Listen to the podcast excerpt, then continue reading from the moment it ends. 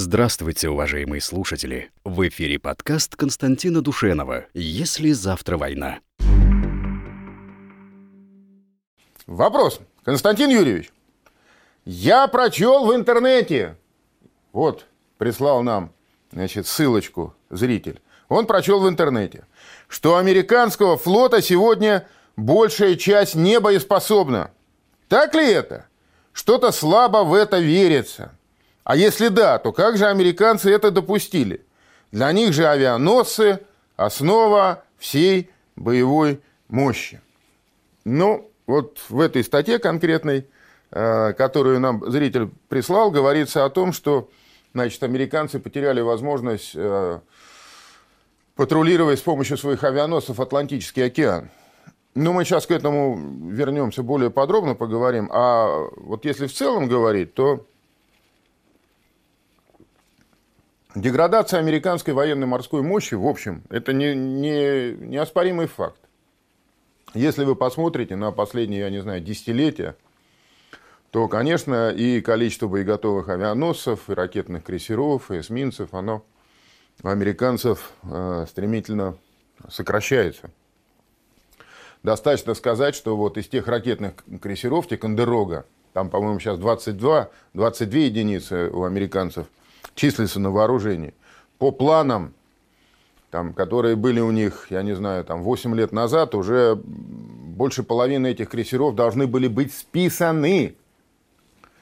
Вот, но их не списывают, продолжают э, держать в плавсоставе, но те, которые еще плавают, держатся на воде, потому что, значит, заменить нечем. Корабли, э, кораблестроительные программы американские не позволяют это сделать. Та же ситуация с атомными подводными лодками. Американцы строят атомные подводные лодки, многоцелевые. Да? Но скорость, с которой они строят, недостаточно для того, чтобы компенсировать да, выход из строя а, атомных подводных лодок третьего поколения, типа Лос-Анджелес. Опять же, так сказать, продлеваются сроки для того, чтобы эти проблемы как-то решать. Но продлевать сроки бесконечно нельзя, потому что в конечном, в конечном итоге получается, что боевой корабль, будь то авианосец, э, ракетный крейсер или подводная лодка, он там 80% времени проводит в ремонте. Понимаете? Это оказывается в конечном итоге и дорого, и неэффективно, и не позволяет э, реально решить проблему, которая перед американским флотом стоит. Ну вот, а что касается конкретно авианосцев, то 31 августа средства массовой информации американские сообщили, что военно-морской флот США а, больше не, не имеет, как бы это ни звучало дико, да, э, нету вот сейчас у американцев авианосцев для э, патрулирования Атлантического океана. Причем американские э, газеты, которые об этом написали, они это не, не сами, понимаешь, тут придумали. Вот а они сослались на сообщение представителя командования военно-морских сил США Скотта Миллера. Скотт Миллер заявил, график боевого дежурства авианосных ударных группировок нарушился из-за поломки авианосца Гарри Трумэн, который должен был нести боевую службу в составе второго флота в Северной Атлантике. Корабль должен был заступить на боевое дежурство летом, но вместо этого отправился на верфь, где проходит ремонт. У этого авианосца, говорит Скотт Миллер, обнаружена проблема в корабельной энергосети, требующая анализа и времени на ремонт. Корабль находится в военно-морской верфи Норфолка, чтобы определить причину и масштаб неисправностей. Экипажу и реакторным установкам Трумэна ничто не угрожает. Ну, казалось бы, на бумаге сейчас у американцев 11 авианосцев. Если у вас один авианосец, значит, неожиданно сломался, почему это создает такие большие проблемы? Вот чтобы это понять, давайте э, посмотрим иллюстрацию, карту. Вот эта карта показывает нам, э, какие американские авианесущие корабли и где были в Мировом океане на 29 э, августа. Да. Аналитическая корпорация Стратфорд, она еженедельно, прошу прощения, публикует такие карты, а мы вот тут немножко еще и прокомментировали. Значит, вот оранжевые точки CVN 76, 74, 72 – это авианосцы. голубенькие LHD – это универсальные десантные корабли, ну, которые можно считать легкими авианосцами. Так вот, значит, на начало осени э, у американцев в море находилось три авианосца. Из них два на боевой службе. Это авианосец Рональд Рейган CVN-76. Он находился на боевой службе у э, берегов Китая. Во всяком случае, там вот в западной части Тихого океана для сдерживания растущего китайского флота, который, кстати говоря, уже имеет два авианосца, а хотят они иметь э, как минимум 6-8 в итоге, китайцы. Вот там сейчас, значит, Рональд Рейган несет боевую службу. Второй авианосец, боеготовый, это Авраам Линкольн, CVN-72. Он находился на боевой службе в южной части Индийского океана, Аравийское море, патрулировал на входе в э, Персидский залив. И там вместе с ним находился еще универсальный десантный корабль LHD-4 «Батаан», который э, уже благополучно пошел домой, э, срок его боевой службы закончился, а ему на смену шел LHD-5 а, универсальный десантный корабль «Боксер». И еще у берегов а, Соединенных Штатов Америки, у Атлантического побережья, значит, находился авианосец Джон Стеннис. Но этот авианосец, он уже, так сказать, едва-едва на плаву держится. С 21 года а, запланирован его капитальный ремонт. И он находился в море, личный состав, команда, которая находилась на этом авианосце, она сдавала какие-то учебные задачи. То есть к полноценной боевой службе этот авианосец не годен. Таким образом, значит, э, в море находилось два боеготовых авианосца у, американских, у американцев и два боеготовых универсальных, десантного, универсальных десантных кораблей. То есть э, в итоге для несения боевой службы в Атлантическом океане в составе второго флота, который противостоит нашему Северному флоту – а, и контролировать, должен был бы контролировать Северную Атлантику, а авианосцев готовых у американцев не осталось.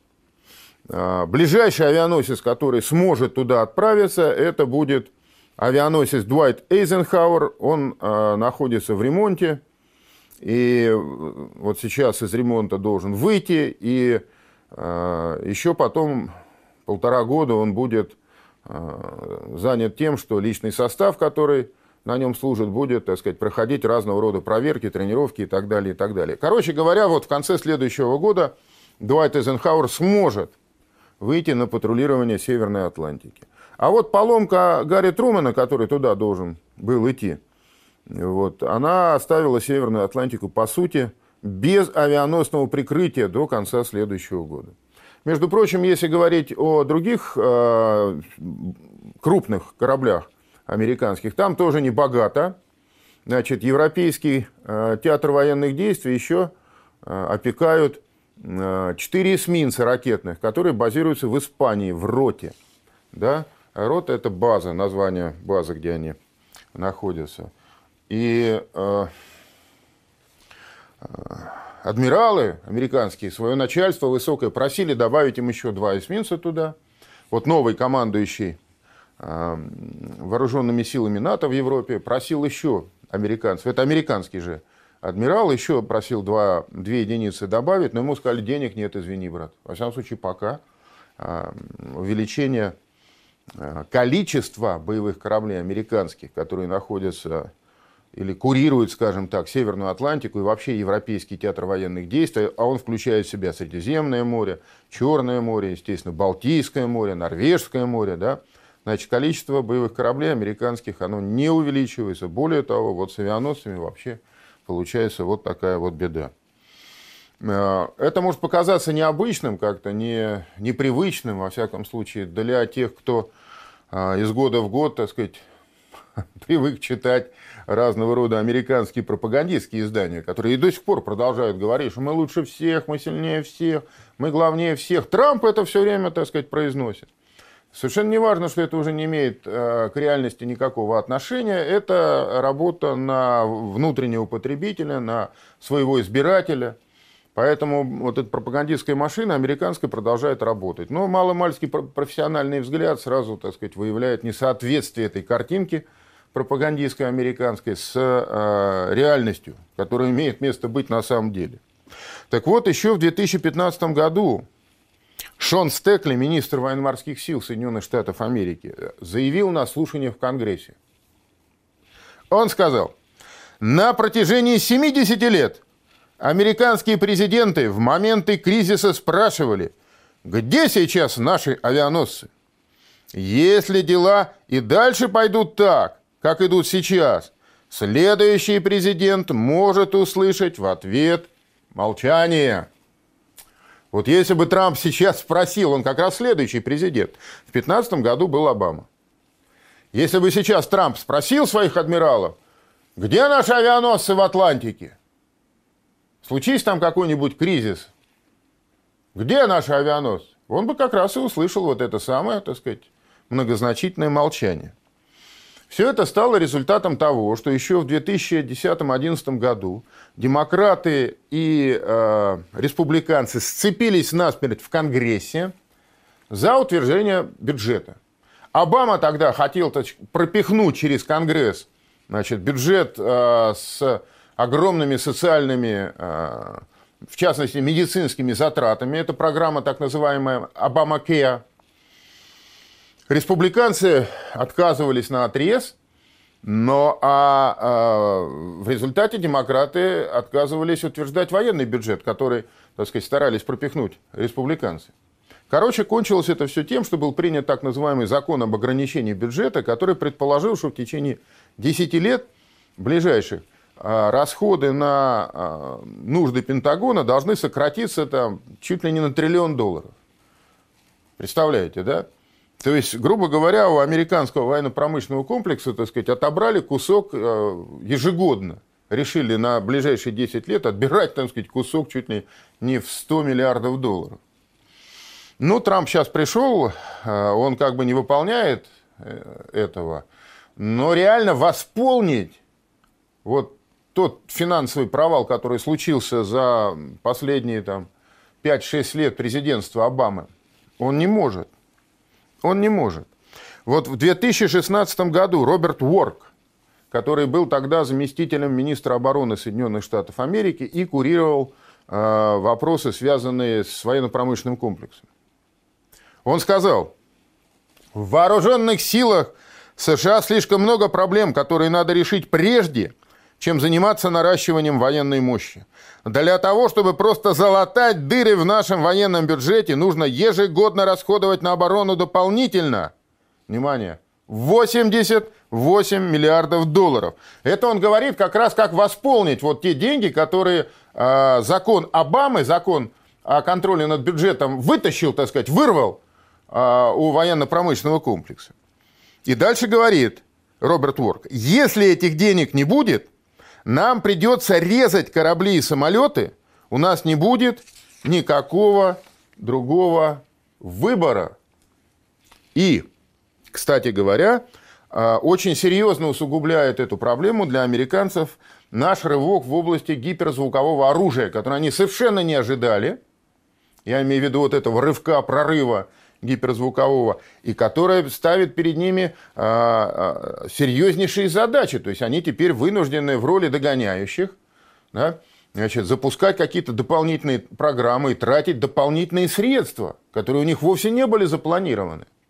Появление неотразимого русского гиперзвукового оружия не только продемонстрировало всему миру преимущество России в новейших ракетных технологиях. Русский гиперзвук грозит в буквальном смысле разорить Вашингтон. Согласно оценке бюджетного управления Конгресса США, для тотальной модернизации стратегических ядерных сил, которая в ближайшие десятилетия будет, похоже, единственно возможным американским ответом на наши молниеносные кинжалы и искандеры, цирконы и авангарды, Пентагону потребуется ни много ни мало аж 1 триллион 200 миллионов миллиардов долларов. И цифра эта уже и так сама по себе астрономическая. По мере реализации этой программы обновления, безусловно, не раз и не два возрастет. Долгое время американцы не спешили с такой модернизацией. Считали, что русские ракеты скоро окончательно проржавеют и сами рассыплются. Ну и, как говорится, доигрались. Их собственные межконтинентальные баллистические ракеты «Минитмен-3» стоят на вооружении уже 49 лет. Подводные стратегические ракетоносцы типа «Агая» — 38 лет, а стратегические бомбардировщики Б-52 и вовсе 64 года. И это на фоне ускоренного перевооружения наших стратегических ядерных сил на системы и комплексы нового поколения, которое должно окончательно завершиться в рамках нынешней государственной программы вооружений к 2027 году. Наиболее кратко мнение американской военно-политической элиты по этой проблеме выразил на днях верховный главнокомандующий Объединенными вооруженными силами НАТО в Европе генерал Кертис Скопоротти. Он заявил, наши стратегические ядерные силы находятся в критическом состоянии. Обновление ядерной триады жизненно необходимо США для того, чтобы нашим противникам не пришло в голову, будто у них есть возможность нанести по нам безнаказанный удар и завоевать господство. 28 марта 2019 года на слушаниях в Комитете Конгресса по делам вооруженных сил Скопоротти поддержал другой американский генерал, директор Департамента стратегического планирования Пентагона Ричард Кларк. Кларк констатировал, сохранение на вооружении межконтинентальных ракет Minuteman-3 уже неэффективно. У ракет данного типа устарели системы наведения и двигатели, которые используют давно отжившие свой век топлива. Если эти системы начнут выходить из строя, их замена, необходимая для поддержания боеготовности ракет, будет очень дорогостоящей. Оптимальным вариантом является временное продление срока службы Minuteman-3 лишь до момента принятия на вооружение стратегической ракеты нового поколения. Но это требует времени. Мы планируем начать перевооружение в начале 2030-х и завершить его в 2036 году. Вдумайтесь только, Россия через 7 лет уже полностью завершит перевооружение всех своих стратегических ядерных сил, а Вашингтон планирует лишь начать этот сложнейший процесс через 11 лет. Причем, если межконтинентальные минитмены ему, возможно, и удастся заменить к 2036 то подводные стратегические ракетоносцы Агая смогут окончательно уйти на покой уж точно не раньше 2042 года. А о сроках списания древних воздушных стратегов Б-52 пока вообще и речи нет. Кроме того, Москва, конечно, все это время тоже не будет стоять на месте. Какие стратегические системы сумеют к тому времени разработать русские ученые, конструкторы и технологи, остается только догадываться. Выходит, как ни крути, а отставание Соединенных Штатов от России в этой области в ближайшие 25 лет будет только нарастать. Не говоря уже о том, что наши новейшие гиперзвуковые ракеты, которые американцы не то что перехватить, даже отследить в полете не способны, все эти кинжалы и цирконы даже в обычном, неядерном оснащении по своей боевой эффективности приближаются к термоядерным стратегическим комплексам. А если к ним добавить еще крылатые калибры и воздушные ракеты Х-101 с дальностью до 5500 километров, то картина для дяди Сэма получится и вовсе безрадостная. По такому поводу глава командования воздушно-космической обороны США генерал Терренс О'Шонесси бил в набат еще в августе прошлого года. Мы должны фундаментально пересмотреть наши подходы к обороне американской территории. Раньше мы думали, что окружающие нас океаны и дружественные страны на севере и юге делают нашу страну недосягаемой для обычных видов вооружения. Но все меняется. Теперь у нас есть противники, которые действительно способны достигнуть нашей территории. Через полгода, в феврале 2019 года, О'Шонесси уточнил, какой именно противник тревожит его больше всего. Американский народ стоит на пороге новых испытаний. Достаточно упомянуть о многочисленных агрессивных заявлениях и провокационных действиях России. Мы не сталкивались с таким систематическим и целенаправленным повышением угроз со времен разгара Холодной войны. Нам необходимо задаться вопросом, достаточно ли наши усилия в этих быстро меняющихся обстоятельствах. Русские межконтинентальные ядерные ракеты угрожают нам уже более 50 лет. Но сегодня впервые в истории у Москвы появились и не ядерные ракеты, способные обычным боезарядом поражать цели в глубине американской территории. Эти растущие неядерные возможности России предоставляют Москве целый ряд ранее недоступных вариантов для завершения практически любого конфликта на выгодных для себя условиях. И это наиболее серьезная угроза, с которой нам приходится сегодня сталкиваться. Если мы хотим сохранить нашу способность защищаться, мы должны срочно вкладывать деньги в нашу оборону. Впрочем, сколько бы денег теперь Пентагону не вложил в свои программы по перевооружению, догнать Россию в этой области он не сможет как минимум лет 15, а то и дольше. А вот уже глава стратегического командования вооруженных сил США генерал Джон Хайтон грустно предупреждает. Россия активно разрабатывает гиперзвуковые ракеты. У нас нет никакой защиты, которая могла бы предотвратить применение такого оружия против нас. Сегодня ответить на этот русский вызов мы можем только при помощи своего стратегического ядерного потенциала. Именно боевые возможности американской ядерной триады делают нас способными адекватно реагировать на любую угрозу. Но элементы нашей триады устаревают. Иное дело — русские ракеты. Когда они разместили свои крылатые ракеты в Сирии, мы почему-то никак не отреагировали на размещение там этого элемента российских ядерных вооружений. Мы ничего не предприняли в ответ. Поэтому программа модернизации наших стратегических ядерных сил является жизненно важным условием, необходимым для защиты нашей нации от растущих возможностей России, которые представляют для США самую существенную угрозу. О каких таких русских ядерных крылатых ракетах в Сирии говорил генерал Хайтон, неизвестно. Ну да ладно, у страха, как говорится,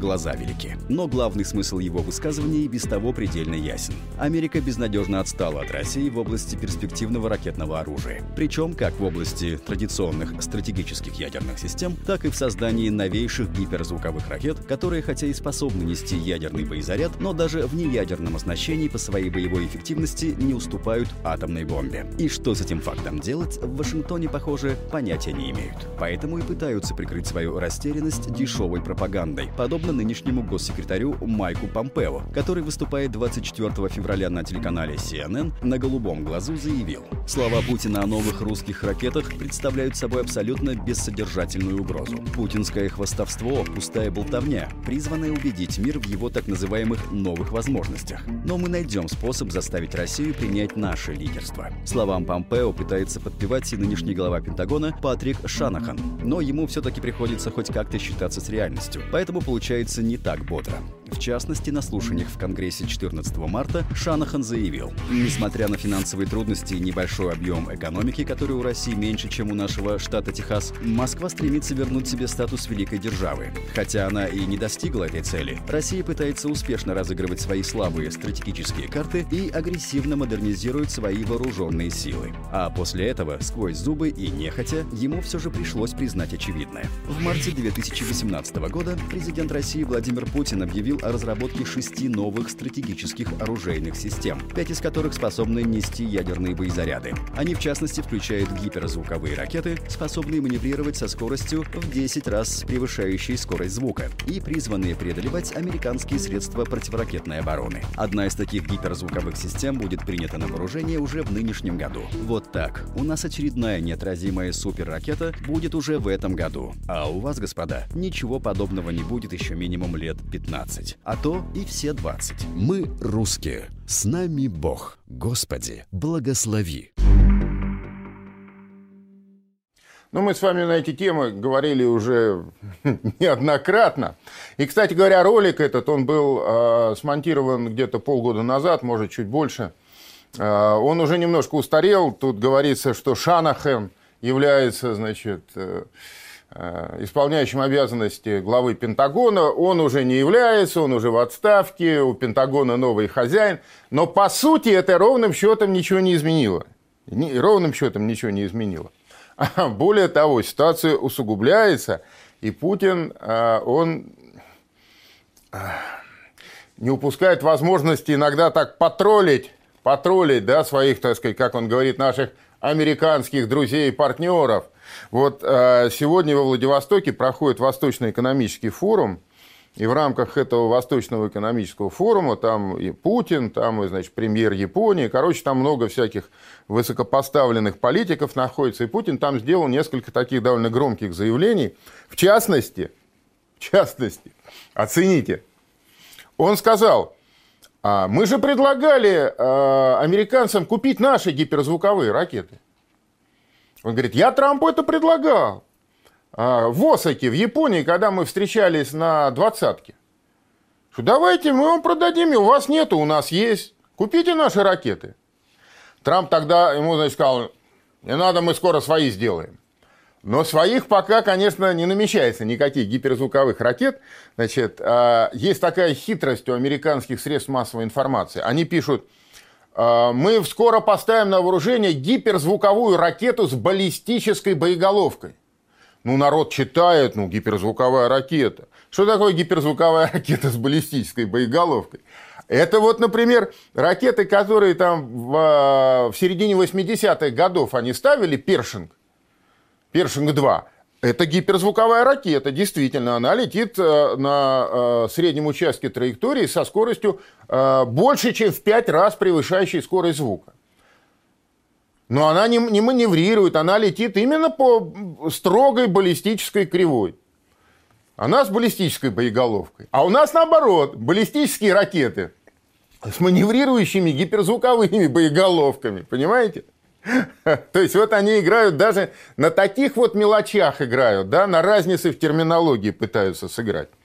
Ну вот, а, а Путин, значит, Трампу, ну, как он объяснил, ответил, что, а чего, вам же деньги придется типа тратить на разработку оружия, а мы уже потратили, давайте, и вам хорошо, и нам хорошо, мы вам продадим, э, отобьем, отобьем, значит, какую-то часть своих расходов, а вам свои вообще не придется тратить, будете у нас покупать.